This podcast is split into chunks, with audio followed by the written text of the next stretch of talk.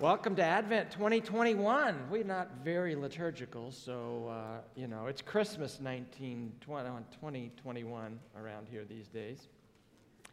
But it is the time of year where we look forward with great anticipation to celebrate the coming of the King. So, what's our plan on Sunday mornings? Where, how, what are we going to do in this month of preparation? Well, if you know me, I like to start I like to finish what I've started. And um, what have we left undone in the pulpit? Matthew.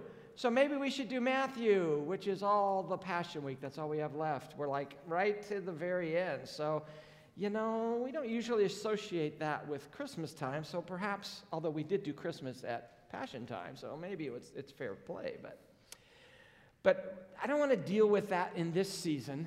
I want to dig someplace else into the scriptures. So, after the holidays, what we have left in Matthew is just like a chapter and a half, so it won't stretch as I can't make it stretch. Well, I maybe I could stretch it clear till Easter, but I'm not going to do that. So, there is a question that's, that some people have asked me, and, and it is this Is this the end of the world? I mean, what is going on in our world? It's crazy. The headlines seem to scream the consummation of all things is at hand. Is the return of Jesus right around the corner? Well, maybe, or maybe not.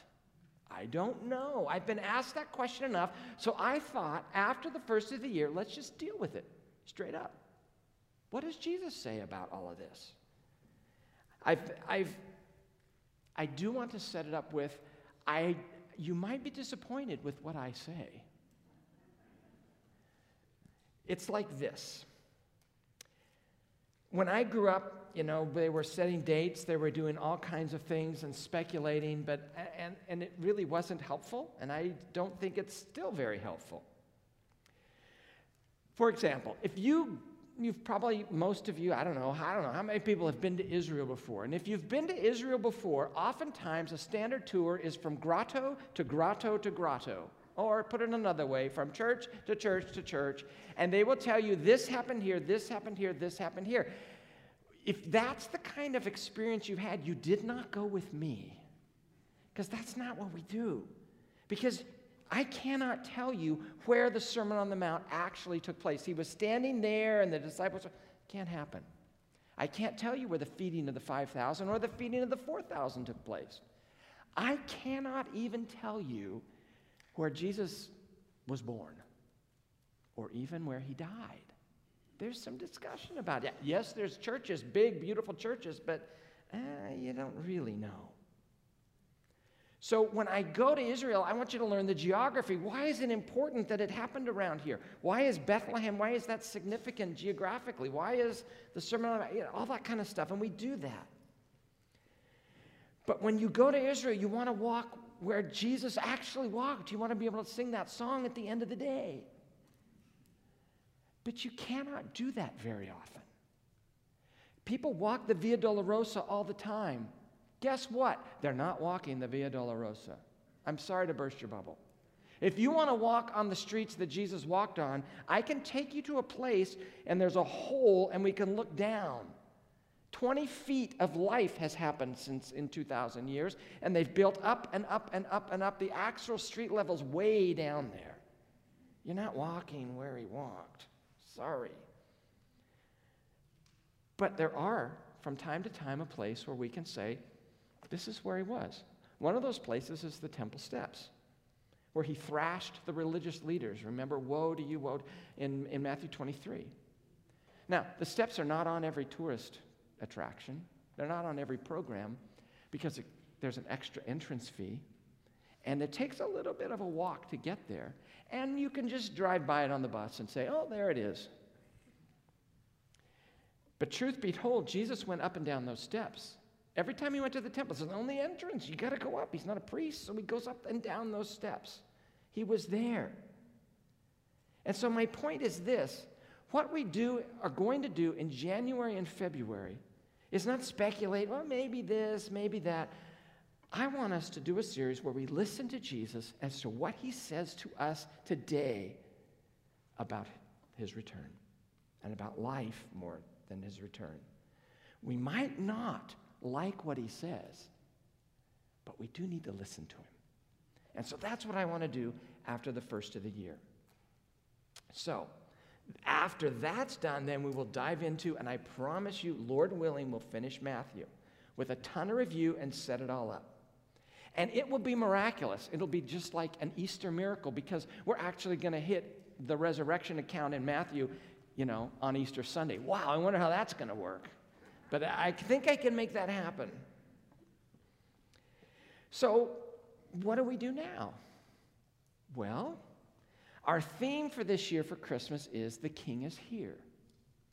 And so I thought, you know, what passage screams the King of, is here more loudly than you guessed it? Matthew chapter 1. That's kind of how my brain works. So I thought, you know, maybe we should go back into Matthew and we'll take Matthew 1 and 2 and explore it this Christmas season because it's just perfect. We've been together now. This is our 28th Christmas season together. How many sermons do I have to creatively come up with to preach the same message? He came, folks. Not that we ever plumb to the bottom of the depths, I understand. But I thought it would be a good exercise for us to refresh our understanding of this most significant of Gospels. And so it's a perfect text to, to go through this Christmas season. So if you have your Bibles, open them to Matthew chapter 1. We are going to cover an entire verse this morning. One verse. That's it. And it says this this is the genealogy of Jesus the Messiah, the son of David, the son of Abraham. But we cannot get ahead of ourselves. We've got to begin by reminding ourselves who this Matthew guy is. Now, you probably know this, but a few people have come since we started three years ago in the book of Matthew. So, who is this author, Matthew? We don't know a lot about him. It's Levi is his other name. And we do know that the Gospel of Matthew is the only one of the three synoptic Gospels, Matthew, Mark, and Luke, who were written by an actual disciple. Uh, Matthew, Mark and Luke were not among the 12. Matthew was. According to Matthew 9, he was a tax collector. Verse, chapter 9, verse 9. As Jesus went on from there, he saw a man named Matthew, the author of our gospel, sitting at the tax collector's booth. Follow me, he told him. And Matthew got up and followed him. Whoa. He's in the list of disciples in Matthew 10 is Philip Bar- and Bartholomew, Thomas and Matthew, the tax collector. So, who is a tax collector? When we introduced Matthew originally, we compared him to a certain character that we meet about 20 minutes into the first original Star Wars movie.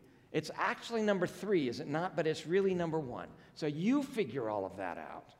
The first one that came out, I was in, I was young, and uh, I think I was in college.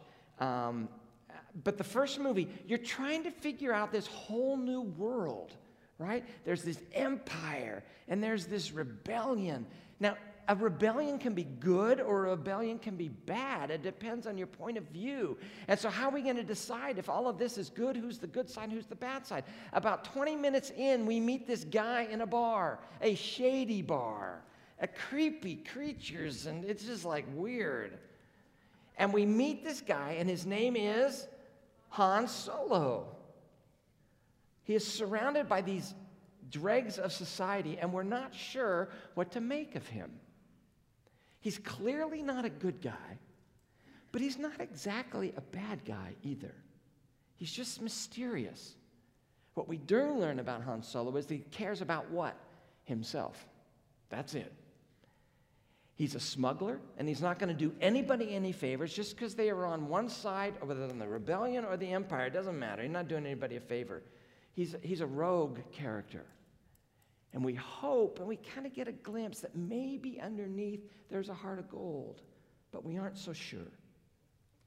And Han Solo is probably the most critical character in, this, in, the, in the arc of the story.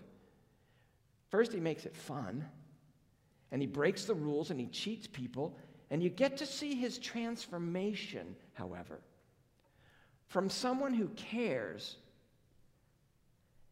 about himself to someone who begins to care about other people. And eventually, he's actually going to care about the cause, the rebellion. And so we follow his journey from not caring about anybody but himself to actually caring about something. And that's what makes the story, as good as it can be, great. Why? Because Han Solo is the barometer of the validity of the cause. You want to know if you can believe in this rebellion? You follow Han Solo. Because at the beginning, we don't know who to trust. Now you look at it, you know who to trust. But you see these kinds of journeys in the pages of the scripture as well. People who are transformed. There's the transformation of Paul on the road to Damascus, a dramatic transformation. But Paul's transformation is very different from Matthew's because Paul transforms from what? He's a zealot. He, he's, you know, kill Christians to don't kill Christians, which is helpful if you're a Christian. All right? But, but the change is really just from this side that I really care about to this side, now I really care about this one. And Matthew's transformation is very different. We don't get a lot of information about it. But they're very different from, from Matthew and Paul. Matthew's not the Apostle Paul, he has a different journey. Paul, like Matthew, he does switch teams. But Paul is clearly passionate about one team and then passionate about the other. Matthew is a Han Solo transformation. Matthew's a Jew, completely and thoroughly Jewish. He starts on team I don't care. And eventually, he turns to the team that says, I do care. Because he's a very pragmatic, practical guy. He turns into someone, however, who is very principled, who is willing to sacrifice himself for the sake of a bigger cause. And as you think about Matthew's journey, as he grows up, he looks around and, and he's trying to decide what to do for a career. And he looks around and he says, Yeah, what should I do? I got a couple of choices. I can join the, losing team, Team Israel. We're under the, the domination of Rome. And so I can join Team Israel and I'll, you know, I'll, I'll be okay, but I'll be very poor. Or I can join Team Rome. And you know what? There are financial opportunities for those who join Team Rome. And so you can go with the losers and be poor but principled, or you can join the winning team and be a cog in the machine of the Roman occupation. To do that, he's going to have to exploit his own people. And no one will be able to do anything about it. So he says to himself, I need a job. I got to raise, you know, I got to, got to make a good, decent living. So let's flip this desperate situation around under the, the domination of Rome and let's make it work for my good.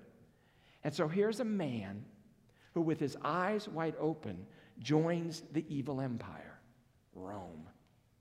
He goes with the winners so that he can make money. He's a tax collector.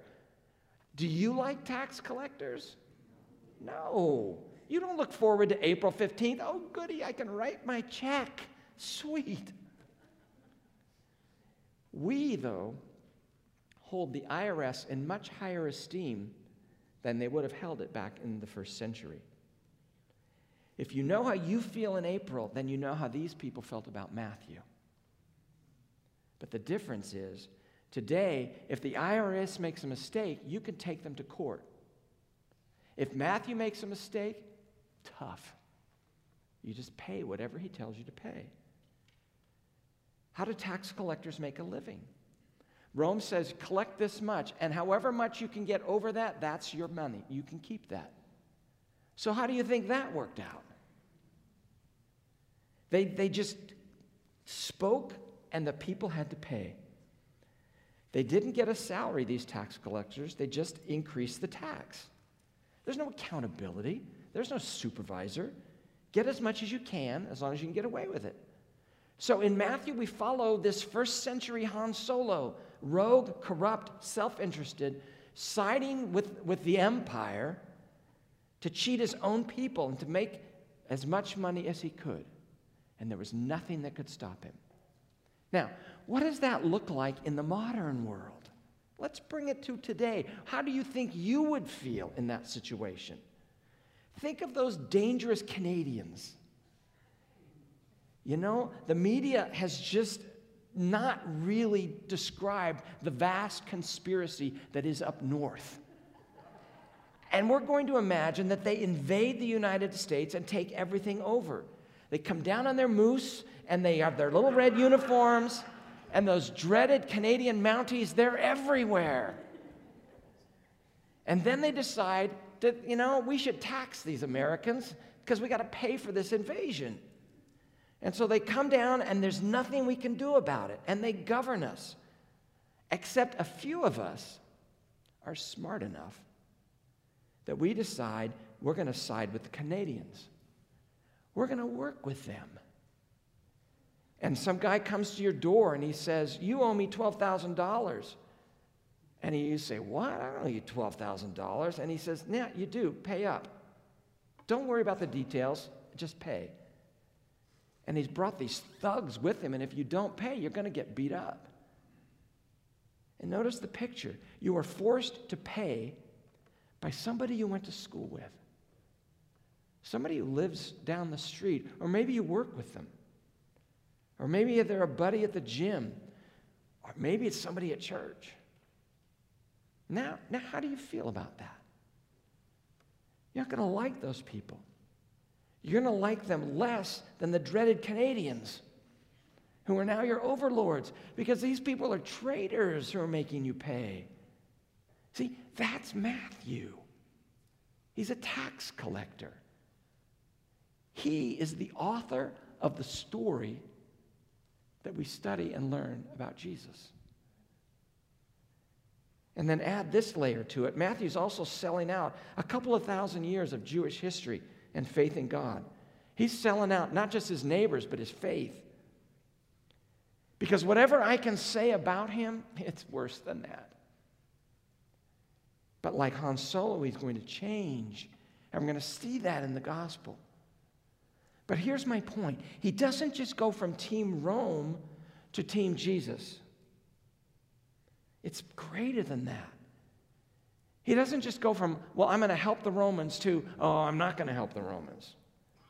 He goes from, I don't really care about anything, to now I care about something that is much greater than myself.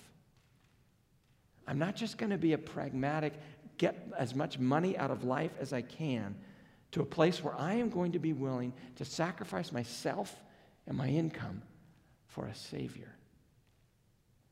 Jesus had made it very clear. You can read it in the pages of Matthew that you're probably going to be a little bit homeless if you follow me. You won't have much stuff. In fact, maybe you should sell it now and be done with it. Matthew records those words in his own gospel. Don't get tripped up by your stuff. And he makes this journey from, from an unprincipled mercenary of the Roman state to a principled follower of Jesus Christ who, history will tell us, loses his head because he was faithful to Christ in the end. The story of Paul is powerful, but he's just switching causes.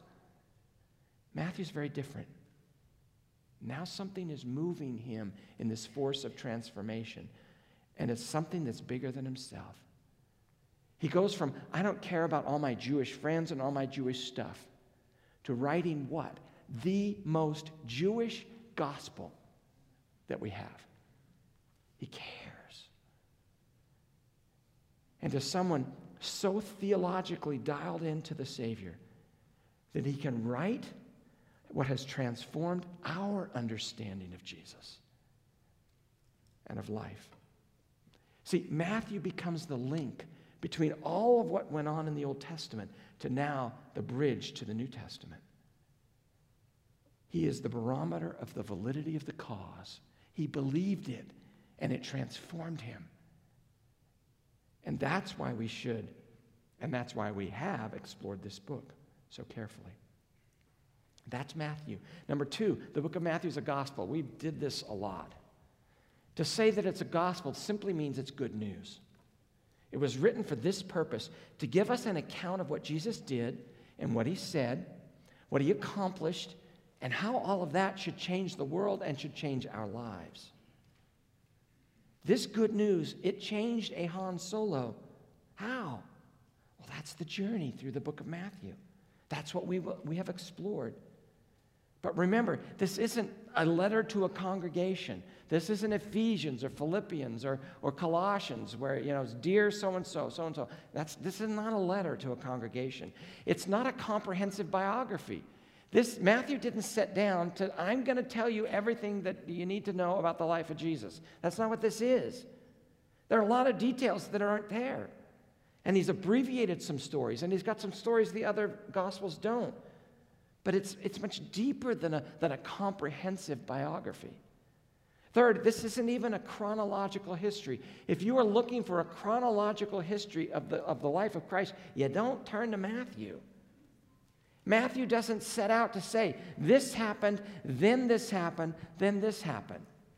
Example, how many journeys to Jerusalem are there in the Gospel of Matthew? There's one. Now, in, in real life, he went there at, at Passover at least a couple of times. But the, but the way Matthew has structured his stories is that by the time Jesus finally arrives in Jerusalem, it is the climax of the story. He goes once at the week of Passion. There are 28 chapters in Matthew. And Matthew has organized it. You know how it's organized, or if you remember two years, three years ago.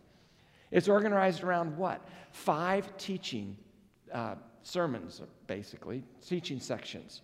There's teaching, stories, teaching, stories, five times teaching. You got the, you got the picture. What's the first teaching section? Matthew 5, 6, and 7. It's the, it's the Sermon on the Mount. The Sermon on the Mount, Matthew 5, 6, and 7. Then there's stories. Then we have Matthew uh, 10, is the missional discourse. They're sending the disciples out. What's that going to look like? And then you have stories of that. The third teaching section is Matthew 13, the parables. And then there's stories. And then there's Matthew 18, which is the church kind of discourse. What's this going to look like after I'm done? I didn't leave myself enough space. And then there's more stories. And then there's Matthew 24 and 25, the Olivet Discourse. After the Olivet Discourse, well, you're, now you're into I mean, that's in the, the middle of Passion Week, so you're into the death. So there's these five teaching blocks with stories in between.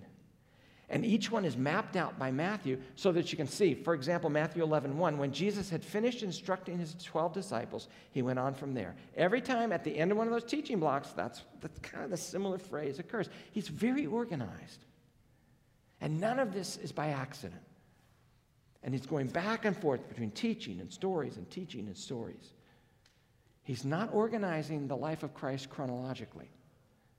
It's a gospel, a carefully arranged account of the good news of what Jesus Christ has done. Number three. Now, I believe your sermon notes have four points, correct? This sermon had four points too on Wednesday. On Saturday, it only has three. So you can just forget point number three. And all God's people said, Amen. No, not that with that much gusto. So, number three, which is your number four, uh, the book of Matthew is about the king.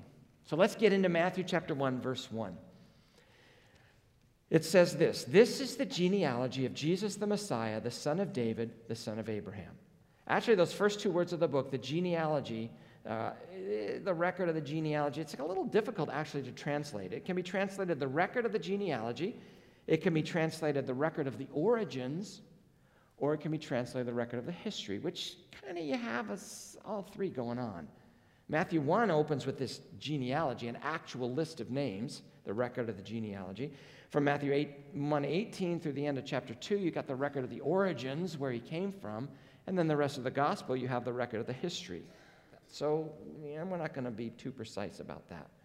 But what we learn here is the subject of the book.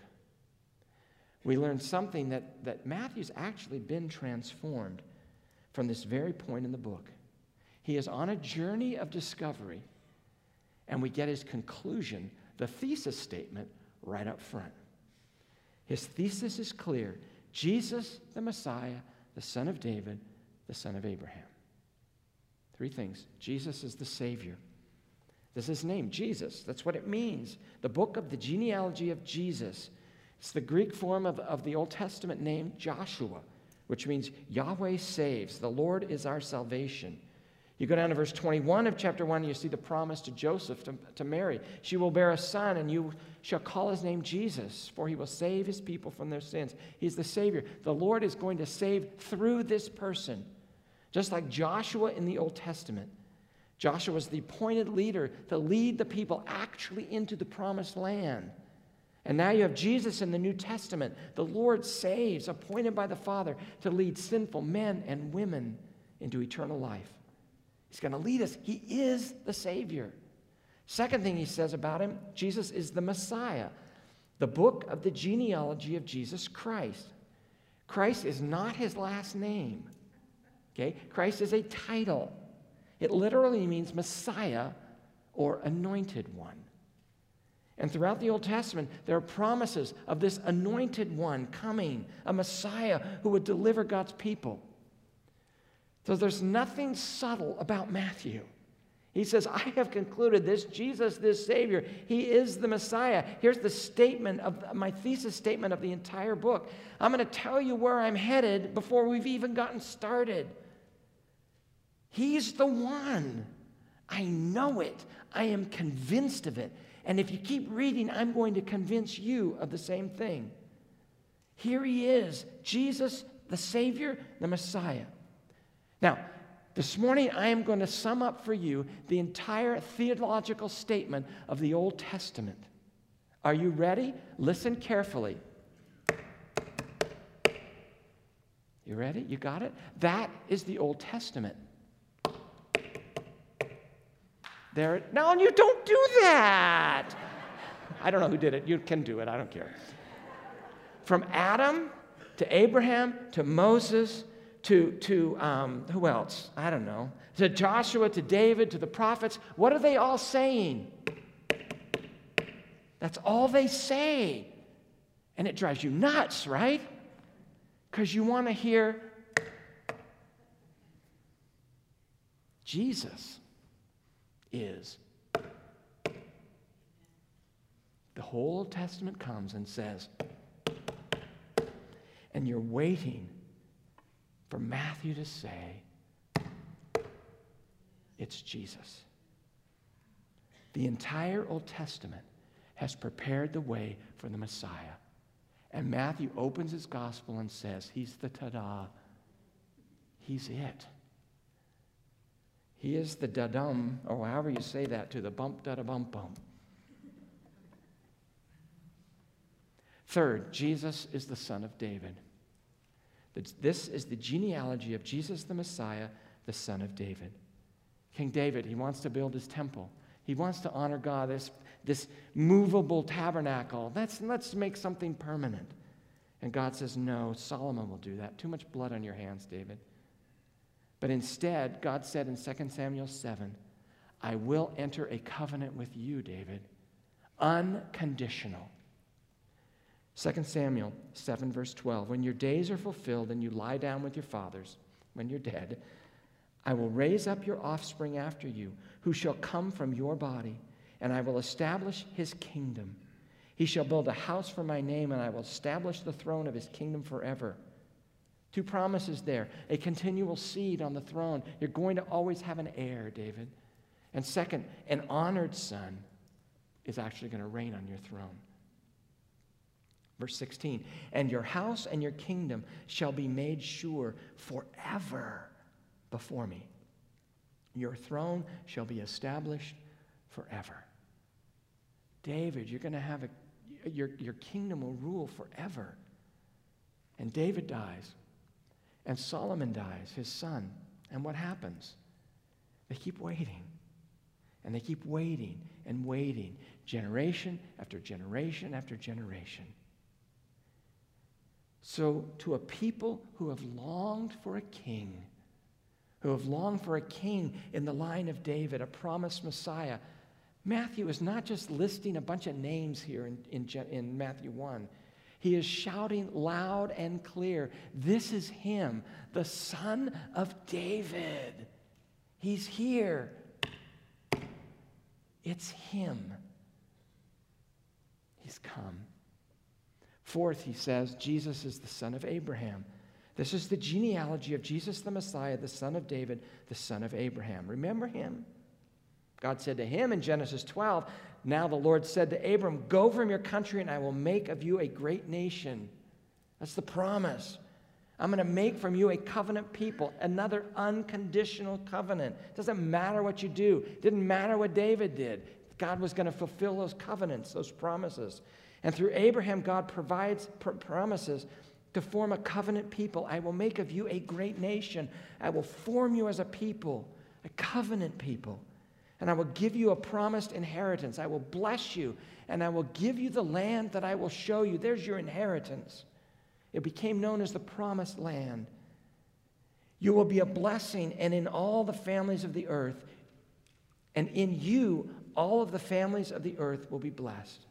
The promise is repeated again in Genesis 15. It's repeated again in Genesis 17. Genesis 17, 6, I will make you exceedingly fruitful, and I will make you into nations, and kings shall come from you. Did you hear that? Kings are coming. Verse 15 and 16, he says to Sarah, Kings of people shall come from her. God's going to send a king through the line of Abraham, and his kingdom will expand someday to include the whole earth. You see, Matthew is very clear as he begins his gospel the Messiah that Israel and the world have waited for since the earliest promises of God. He's here. He's arrived. What's the point for our lives? Well, one of the points is painful point, but we're not the center of history. The United States is not the center of history. Throughout history, billions of people have come and billions have gone. Empires have risen and empires have fallen. Nations and countries have come and gone. And rulers and kings and queens and presidents and dictators have come and gone. But at the center of history stands one man. His name is Jesus the Christ. And all of history either points to him or flows out from him because it all centers around him. That's the claim of Matthew 1 1. He's him, he's here. And Matthew is making a bold claim that Jesus is the one around whom everything evolves. He's the king. And he says this the king is here. And that's our theme for Christmas this season. And if that's true, it has huge implications for every single one of our lives, for everybody in this room. Because He can rule and He can reign over our lives. And the reason your life is found on the pages of human history is so that you can come to know and to worship this King and to make His kingdom known among all peoples. That's what Matthew 1 1 is all about. That's what Matthew is all about. Our author, Matthew, the Han Solo of the New Testament. He figured this out, and it changed and transformed his life. Will you let it transform your life? Will that truth change you? Because if you're listening carefully, Matthew is tipping his hand as he opens his gospel as to where this one is all going. This is the gospel that's about the king. It's Jesus who changed Matthew. And it's getting to know Jesus that made that radical change in his life because he encountered the king and it changed him. His encounter was at work outside Capernaum at his tax collector stand. Have you ever had an encounter with Jesus like that? Most of us have, but sometimes, you know, we forget about it. And we get lazy and bored with Him. And sometimes we misunderstand Him. As the story of Matthew unfolds, his own people misread him. His own people misunderstood him. They had him labeled as what? Insignificant rabbi from Nazareth. And the more he proved that he didn't belong in that box, the more they hated him. The more they considered him just a nobody. And ultimately, they will despise him. Which is no wonder. At the end, they wanted to kill him.